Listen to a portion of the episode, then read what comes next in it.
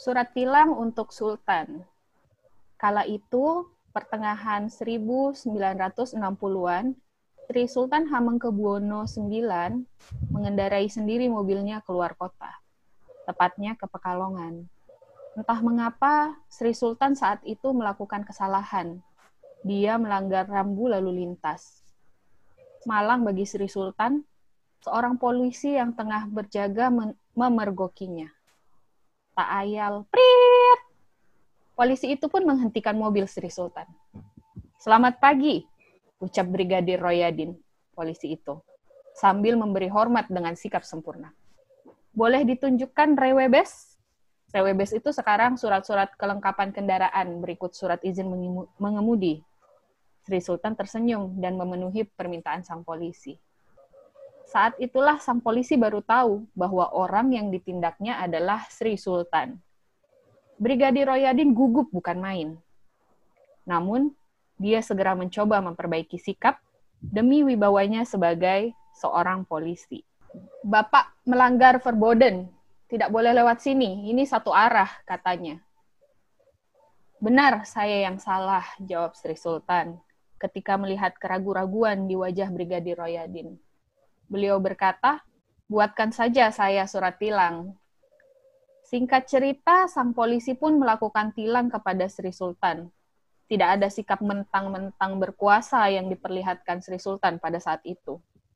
Bahkan, tak lama kemudian dia meminta Brigadir Royadin bertugas di Yogyakarta dan menaikkan pangkatnya satu tingkat. Alasannya, Royadin dianggap sebagai polisi yang berani dan tegas. Assalamualaikum warahmatullahi wabarakatuh. Assalamualaikum warahmatullahi wabarakatuh. Yeay, selamat datang teman-teman semuanya. Selamat berkembali di Cerita Mama Iis episode keempat. Yeay, hari ini kita ditemani oleh siapa dia? Jeng jeng jeng jeng, Kak Mangga. Halo Kak Mangga. Halo Kak Iis, apa Boleh dong, Alhamdulillah baik. Boleh dong Kak Mangga kenalan sedikit sebelum kita lanjut-lanjut tanya-tanya. Ya halo teman eh, teman-teman semuanya, saya Mangga Zali, uh, pekerjaan sehari-hari, uh, wira usaha, uh, dan profesi lainnya adalah storyteller, pendongeng. Yeay, wah pendongeng keren sekali uh, profesinya ya Kak Mangga. Teman-teman, uh, jadi kali ini episode Mama I, cerita Mama Iis yang keempat akan ditemani oleh Kak Mangga. Nah, sebelum memulai, tidak bosan-bosannya Mama Iis menyampaikan kepada teman-teman yang sedang mendengarkan acara ini sambil melakukan aktivitas lain, khususnya yang membutuhkan konsentrasi yang tinggi, kalau bisa di pause dulu aja selesaikan dulu aktivitasnya, kemudian nanti boleh dengar lagi cerita Mama Iis sama Kak Mangga. Gitu ya, Kak Mangga, biar kita semua selalu stay safe, selamat. Baik, Mama Iis ya. Uh, Mama Iis. ya, betul sekali. Di sini tuh jadinya Mama-Mama. Uh, Kak Mangga dan teman cerita semuanya. Tadi tuh Mama Iis mencoba memulai uh, sesi kali ini dengan membacakan sebuah cerita yang berdasarkan hasil kepo-kepo adalah cerita yang sangat berkesan buat Kak Mangga nih. Bener nggak Kak Mangga? Betul sekali, Mama Is. Oke. Okay. Nah, uh, langsung aja deh kalau gitu Kak Mangga. Mama Iis pengen tahu dong kenapa sih cerita Sri Sultan ini bisa jadi sangat berkesan buat Kak Mangga? Ya, pertama uh, sosok Sri Sultan Hamengkubuwono IX sendiri itu uh, apa ya? Sudah menjadi sosok inspirasi untuk saya sendiri ya hmm. karena kita tahu bahwasanya Sri Sultan ini kalau dilihat dari sejarahnya kan berhubungan banget nih dengan uh, sejarah Indonesia ketika kita ketika Indonesia uh, sedang sedang apa namanya waktu itu uh, rela gitu loh memberikan hartanya hartanya untuk Indonesia waktu itu ya mm-hmm. seperti itu jadi uh, dan dan dan banyak kisah-kisah uh, yang menginspirasi tentunya salah satunya ini salah, salah satu ceritanya adalah bersama Brigadir Royadin ya. Ya betul tadi nah, ya yang tadi ya, dibacakan. Ya, mm-hmm. Jadi memang uh, jadi ini kan yang saya lihat kan tadi Mama Is dari bukunya Orange Juice ya. Ya betul sekali uh, orange juice dari yang dikeluarkan oleh KPK ya. Betul. Nah hmm. dan sebenarnya kisah ini sebenarnya saya sudah pernah baca sebelumnya. Hmm. Bukan dari orange juice malah dari dari dari beberapa dari satu literatur dan itu memang uh, kesaksian dari cucunya sendiri gitu kan. Jadi ini Brigadir Royadin memang menjadi sebuah sosok sosok yang uh, sangat di sosok inspirasi dari keluarga besarnya keluarga besarnya gitu loh. Dan hmm. itu diceritakan turun temurun dari anak sampai cucu-cucunya. Dan itu menjadi sebuah kebanggaan keluarga besar Brigadir Royedin itu sendiri gitu loh. Hmm. Dan makanya ini cerita ini cukup populer dan sampai satu ketika di buku Orange Juice ternyata cerita ini dikisahkan kembali gitu lah. Okay. KPK mengangkatnya kembali. Jadi ya senang aja gitu. Oh ternyata uh, ini masuk jadi cerita inspiratif yang uh, bertemakan integritas seperti itu. Oke, memang tadi uh, sangat terlihat ya gimana ada kata tidak mentang-mentang berkuasa, kemudian uh, Brigadir Royadinnya juga uh, walaupun mengetahui yang di dalam mobil itu adalah uh, Sri Sultan Hamengkubuwono IX, tapi yeah. dia uh, apa namanya tetap menjalankan tugasnya ya sesuai betul, dengan betul. Uh, tuntutan menjaga wibawanya tadi kalau diceritakan yeah. dalam kisah. Nah, betul. Uh, tadi Kak Mangga sempat menyebutkan bahwa sudah uh, pernah juga membaca satu literatur ya yeah. terkait ini tapi dari sudut pandang cucunya Brigadir Royadin. Sama yeah. nggak Kak Mangga ceritanya? Pengen tahu dong, penasaran? Sama hampir persis persis sama 100% sama hanya saja memang di situ digambarkan uh, karena kesaksian langsung dari Brigadir Royadin jadi memang di, di, dinarasikan betul-betul dan uh, jelas seperti itu. Kalau hmm. karena kalau di Orange Juice itu cuma sekilas, tapi uh, di di cerita itu uh, jelas. Itu itu bisa dijumpai di beberapa web di apa namanya searching aja di internet pasti ketemu ceritanya. Dan memang tidak mudah karena di situ juga Prof, uh, Brigadir Royadin sendiri betul-betul merasa bergetar yang uh, apa namanya saat mengetahui ternyata orang yang di depannya itu adalah uh, Sri Sultan gitu kan itu juga sebuah apa namanya pergolakan batin juga apakah harus mengambil langkah yang semestinya atau uh, membiarkan seperti itu. Jadi memang ada proses proses batin yang perang, perangan batin yang dialami oleh uh, Brigadir Roydin saat itu. Mm-hmm. Dan itu akan berdampak pasti dengan uh, ke depan ke depannya sampai uh, disebutkan di situ ketika dia menghadap bosnya besok paginya itu dia dimarahi habis-habisan sama bosnya sama komisaris polisi malah uh, sampai sama komisaris polisinya sampai betul-betul dia pasrah mau diapain mau dipecatkah mau di, dipindahkan ke apa namanya dipindahkan ke unit paling apa dipindahkan ke kantor yang lain yang mungkin lebih jauh dari rumahnya. Ya waktu itu dia cuma punya ontel dia sudah pasrah untuk harus uh, apa namanya menempuh perjalanan yang jauh. Kalau yang betul-betul dipindahkan ya dengan sepedanya. Hmm. terus itu saya membaca itu selalu bergetar gitu loh selalu uh, apa namanya hati saya itu kayak seperti uh, inilah jadi baper sendirilah kalau baca-baca itu berulang-ulang kali gitu loh. Bagaimana uh, kejujuran itu sangat apa ya. keberanian itu ya sangat ya, dipertahankan ya, walaupun uh, situasinya tuh kalau orang sekarang bilang aduh antara hidup dan mati nih bisa habis nih ya. pekerjaan ya. saya ya, kan. soalnya profesi kan ya. Lagi-lagi sosok Sri Sultan Hamengkubuwono di situ juga sebagai orang yang yang apa namanya ya sesuai ekspektasi saya gitu loh. Dia beliau orang yang ternyata sangat-sangat uh, sederhana, sangat-sangat humble gitu ya. Jadi responnya malah harusnya seorang pejabat itu pasti punya kekuasaan untuk eh, melarang untuk jangan jangan seperti itu. Kamu tahu nggak siapa-siapa saya gitu loh. Mm-hmm. Harusnya kan orang-orang seperti itu kan bisa bisa punya kekuasaan seperti yeah. itu. Tapi ternyata dia malah beliau malah uh, manut, beliau malah lah sadar kalau misalnya dia salah dan uh, membiarkan brigadir untuk menghilang, gitu, gitu ya itu. karena itu emang iya, konsekuensinya ya, gitu ya jadi di, di cerita yang yang saya baca itu subuh memang saat brigadir Roydin memang berjaga di situ kemudian memang melintas mobil dan brigadir Roydin sudah yakin kalau misalnya mobil ini kan zaman itu kan belum belum belum banyak yang pakai mobil. Yang mobil paling bener, paling bener sepeda atau andong. Kalau misalnya dia pakai mobil dan mobilnya berkelas seperti ini, pasti orang bukan orang biasa. Mm-hmm. Itu keberanian dia untuk menyetop dan dan ternyata begitu pas dibuka dia tahu ternyata itu si Sultan Hamengkubuwono IX gitu ya. Berarti dari menyetopnya aja dia udah menunjukkan keberanian ya sebenarnya. Betul, ya. betul. Dia sudah apa namanya langkah yang dilakukan itu sudah wah ini kayaknya kalau nggak di stop juga ya melanggar gitu kan ya. Iya benar benar benar. Oke.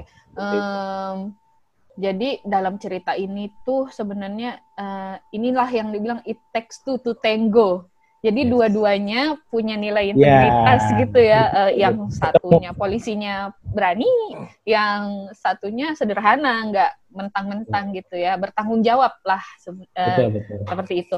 Nah, uh, kalau Kak Mangga sendiri belajar dari cerita, tentunya ada alasan dong ya kenapa Kak Mangga su sangat suka, sangat attach dengan cerita ini.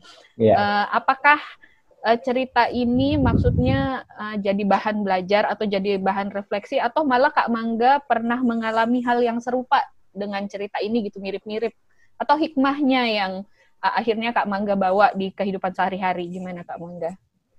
Ya waktu itu memang uh, langsung dijadikan refleksi ya karena memang pertama tokoh tokoh yang dimaksud dalam hal ini Sri Sultan Hamengkubuwono IX ini memang tokoh favorit saya ya. Hmm. Jadi akhirnya memang membekas gitu. Eh, jadi jadi refleksi buat saya sendiri kalau misalnya ternyata ya ya sifat dulu dulu lebih menekankan ke sifat kesederhanaan beliau ya.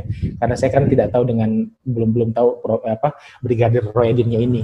Hmm. Tapi memang saya lihat uh, bahwa kisah ini dipegang dipegang dan turun temurun dilestarikan ceritanya oleh para keluar oleh keluarga Brigadir Royadin. Dan itu membuat para keluarganya juga menjadi apa namanya menjadi apa sih istilahnya pan, mem, menjadi panutan kan. Jadi uh, bangga gitu loh. Mereka punya mereka punya kakek yang uh, jujur dikenang, dikenang bahkan dikenang oleh Sultan. Mungkin bahkan katanya satu-satunya polisi yang diingat ingat oleh Sultan Hamengkubuwono IX itu ya Brigadir Royadin itu oh, gitu. Oke, okay, wah Seperti hebat sekali. Jadi uh, cerita hmm. kisahnya memang sengaja diturun temurunkan ya betul, untuk betul. supaya nilainya juga uh, eh, yeah. bertahan gitu ya. Yeah. Harapannya cerita Mama Iis nih bisa kayak gini nih Kak Mangga. Jadi kita menyebarkan cerita-cerita baik supaya nilai-nilainya tuh nggak hmm. hilang gitu loh nggak atau nilai-nilainya nggak cuman dipegang misalnya sekarang Kak Mangga saya memegang nilai sederhana seperti uh, Sri Sultan keteladanannya ya diambil yeah. nah pengennya orang lain tuh juga bisa gitu apalagi nanti yang menyaksikan uh, cerita Mama Iis hari ini tuh bisa yeah. gitu belajar dari cerita-cerita integritas yang ada di sehari-hari. Menurut Betul. Kak Mangga sekarang nih bisa banget nggak sih saat ini yang udah uh, udah tahun udah zaman now kalau orang bilang ya masih bisa nggak nilai-nilai itu kira-kira diterapkan Kak Mangga di kehidupan sehari-hari kita? Saya pikir bisa banget Kak Iis karena memang sih kita kelihatan melihat ini seperti terkesan agak susah ya gitu tuh. Cuman uh, belakangan-belakangan ini kita belajar nih, belajar berintegritas, belajar berani, berani kalau bilang itu tidak uh, salah, salah ya salah seperti itu. Kayak beberapa waktu yang lalu, mama saya itu, saya ngantar mama saya, cuman uh, saya ke rumah sakit pakai motor, mama saya itu nggak apa nggak pakai motor kan, pakai gojek. Jadi waktu itu pas pulangnya dia minta diantar aja gitu sama saya. Tapi ya kan karena nggak ada helm kan ya saya bilang saya bilang minta maaf aja. Saya nggak bisa nganter karena nggak ada helm gitu kan. Soalnya ini kan juga uh, apa uh, apa sih? Ya itu kita uh, kalau gitu memang ya. beran, beran, aturan seperti itu kan kita hmm. akhirnya melanggar lalu lintas walaupun nanti tidak ada polisi kan. Tapi ya begitu kalau kita pengen berani belajar untuk uh, berintegritas ya ya seperti itu terkesan agak susah tapi tapi kalau kita biasakan atau akhirnya teman-teman teman-teman di sekitar kita tuh ngerti gitu oh ternyata uh, saya misalnya udah tahu tuh teman-teman kalau misalnya saya mau mau numpang terus dari helm mereka udah ngerti sendiri oh ya kan biasanya gitu. uh, pasti saya tidak mau begitu jadi memang akhirnya kita uh, akhirnya uh, walaupun memang terkesan ditolak tapi ya mereka akhirnya mengerti seperti itu. Hmm oke okay, oke okay, oke okay. jadi uh, seperti uh, Brigadir Royadin malah ya Kak Mangga sangat Betul. berani uh, mengatakan berani. kalau tidak ya tidak harus ikut aturan gitu ya. Iya betul. Berarti uh, teman-teman masih relevan nih buat diterapkan sehari-hari di zaman now. Kesederhanaan juga ya Kak Mangga ya malah justru sekarang-sekarang ini di mana kita dituntut banget nih untuk pinter-pinter uh, apa namanya ya menggunakan uh, sesuatu gitu ya. Anu kak karena kan sekarang kita lihat Indonesia menuju menuju masa emas ya kejayaan emas ya. Uh, dan uh, apa keberlimpahan pemuda-pemuda itu banyak sekali di Indonesia. Hmm. dan yang bisa yang bisa yang yang berpotensi untuk untuk baik itu ya para pemuda-pemuda ini seperti itu. Jadi harapan kita ya teman-teman pemuda-pemudi ini sebaiknya juga uh, apa namanya karena apa sih istilahnya itu korupsi itu bukan budaya kita bukan bukan budaya dari lahir ya Uh, dan mumpung pemuda ini pemuda Indonesia akan berlimpah ya ini ini momentum yang baik sebenarnya seperti itu. Okay. Jadi kalau bisa pemuda-pemuda pemuda-pemuda pemuda yang atau nanti akan menjadi uh, ya akan menjadi yang memegang pemerintahan ke depan itu itu kita bisa ajak mereka gitu loh. Hmm. Sangat-sangat bisa banget gitu. Betul betul itu. betul. Salah satu langkah yang bisa dilakukan dengan menyebarkan cerita-cerita baik seperti ini ya. Betul, betul. Eh, Kak Mangga, satu lagi nih, aku mau nanya, pernah nggak Kak Mangga mendapatkan kesulitan saat menerapkan prinsip-prinsip yang tadi diambil sebagai keteladanan gitu? Jadi uh, berani berkata jujur ataupun hidup sederhana. Pernah nggak ada satu momen yang ya Allah kok gini banget gitu? Terus uh, kenapa Kak Mangga masih bertahan atau apa akhirnya penolong atau jalan keluarnya Kak Mangga? Kalau pernah sih belum pernah sih kak ya. Maksudnya hmm. uh, betul-betul yang kontra kontra sekali ya kontra sekali. Hmm. Jadi udah udah sadar duluan sebenarnya lebih oh, lebih okay. lebih lebih tahu diri duluan. Kalau misalnya saya melakukan ini pasti bakal bakal nggak nggak bisa seperti itu. Ya seperti misalnya misalnya ada uh, kita pengen ngurus sesuatu birokrasi nih seperti itu. Terus kok hmm. lihat orang-orangnya seperti itu dan ketika saya mau nyoba mendingan saya nggak nyoba gitu karena tak tahu pasti udah oh, okay. udah udah udah seperti itu gitu. Jadi sudah aware dengan konsekuensinya gitu ya? Iya uh, dan dan ya udah akhirnya konsekuensinya seperti itu nggak dapat misalnya ya udah emang emang seperti itu jalannya. Oke, berarti gitu. lebih memilih jalan yang lurus sirotal mustaqim. Ya coba alternatif-alternatif ya mungkin terkesan lebih lama mungkin daripada uh, ikut langsung gitu terlibat gitu. Oke, jadi Seperti maksudnya itu. hambatan yang dirasakan adalah mungkin kalau mau um, mendapatkan akses atau uh, terhadap yeah. sesuatu gitu akan memakan proses yang lebih lama, biaya yang lebih besar gitu, tapi dengan cara yang benar gitu betul. gitu ya Kak Mangga ya. Betul betul. betul Ada sumbangsih untuk membiarkan um, hal-hal yang tidak berintegritas terjadi gitu ya karena kepentingan kita. Betul betul. Wah. Betul. Ini sangat-sangat ya orang kan kalau sekarang ya dilihatnya pasti aduh gimana sih biar gampang gitu gimana sih biar cepet ya, gitu kan? orang pola, maunya pola pikir. Mm -mm, pola nah pikir tapi, yang seperti itu. tapi kan orang nggak tahu nggak misal nggak sadar gitu ya bahwa itu akan menyumbang menjadi sumbang sih uh, perilaku yang tidak benar itu terus menerus berlangsung gitu.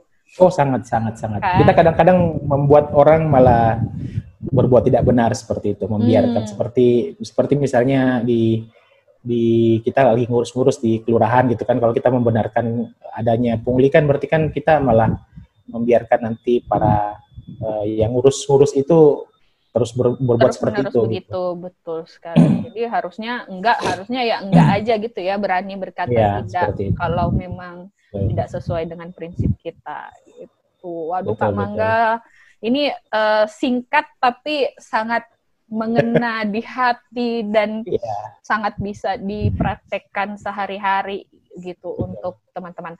Dan uh, mungkin tidak banyak yang tahu kisah-kisah ini seperti nah, Roy Brigadir Roy ini gitu loh. Hmm, itu jadi um, insya Allah ke depannya teman-teman Mama Iris akan hadir dengan wajah baru. Jadi kita akan coba membawa cerita-cerita integritas untuk lebih dekat untuk teman-teman ketahui dan bagaimana agar kita bisa belajar bersama dari cerita-cerita integritas itu. Mudah-mudahan uh, kegiatan ini dimudahkan sama Tuhan yang Maha Kuasa gitu. Kak Mangga, sebelum berakhir nih, hmm, ada satu pesan yeah. nggak atau satu tips gimana caranya agar uh, kisah dari Sri Sultan ini, keteladanan dari Sri Sultan dan Brigadir Royadin ini bisa juga diterapkan oleh teman-teman di rumah? Uh, yang penting aware dulu sih sama kisahnya mm-hmm. dan dan cobalah untuk berani mencoba, cobalah untuk ber, berani men, men, menjadi orang baik gitu. Okay. Seperti itu. Cari pola-pola yang salah kemudian dibetulkan. Hmm. Seperti itu. Oh ternyata selama ini salah, yuk ya ya kalau memang terlalu susah ya belajar untuk belajar belajar untuk apa sih? Belajar sedikit-sedikit gitu seperti itu. Kalau memang belum bisa semua ya kita kan semua belajar ya, manusia kan belajar. Manusia itu tidak ada yang sempurna gitu. Apa apa salahnya teman-teman mencoba hal-hal baik gitu untuk kebaikan teman-teman semuanya gitu. Oke. Okay. Sedikit demi sedikit, walaupun belum belum bisa semuanya, coba satu-satu gitu.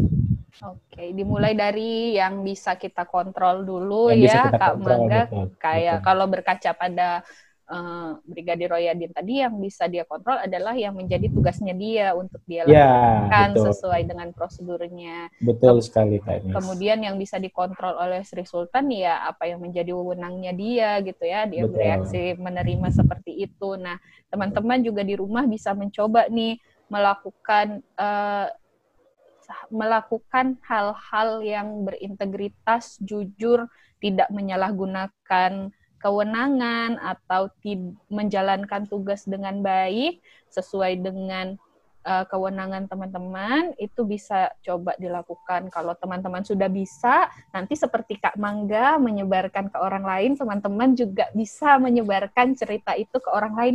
Harapannya kalau semuanya sudah tahu dan sudah mau mencoba, maka Indonesia tidak lama lagi akan menjadi Indonesia yang makmur dan sejahtera. Mudah-mudahan seperti itu ya Kak Mangga harapan oh, kita semua. Itu impian kita bersama. Iya, betul sekali.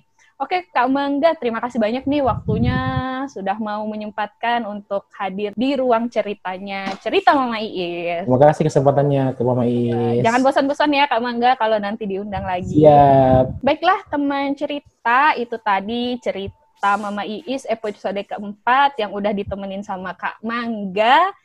Kita udah membahas uh, tadi cerita tentang Sri Sultan dan Brigadir Royadin. Semoga cerita ini bisa teman-teman refleksikan ke dalam diri masing-masing, kemudian bisa diterapkan di kehidupan sehari-hari. Terima kasih sudah mendengarkan. Assalamualaikum warahmatullahi wabarakatuh. Waalaikumsalam warahmatullahi wabarakatuh.